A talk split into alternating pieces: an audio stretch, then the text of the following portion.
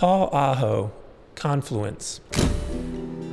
Paul Aho is originally from Wisconsin, and since 2010, he's lived in Kentucky where he's been teaching art. So it might be a bit of a surprise to see a painting by someone with that background that is inspired by surfboards. Between Milwaukee and Kentucky, he did spend a pretty long amount of time living and working in Florida, and he became addicted to surfing. That hobby has had a big impact on his paintings.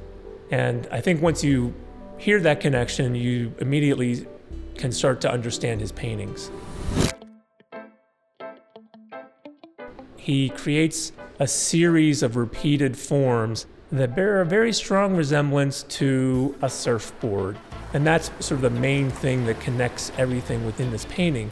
But beyond the shape of a surfboard, it's the surface that is more strongly connected to surfboards for the art folks among us. And so the thing about surfboards is they are incredibly smooth.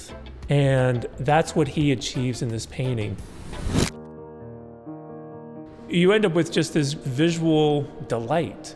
Everything seems unified and connected, and everything seems at the same time really varied and disparate and working with and against each other at the same time, all these different shapes and colors. And yet it works out as a very beautiful painting. This is one of my favorites to look at when I come into our permanent collection gallery because it is such a dynamic painting, even though its concept is so simple. And that's one of the great things that we can find in art.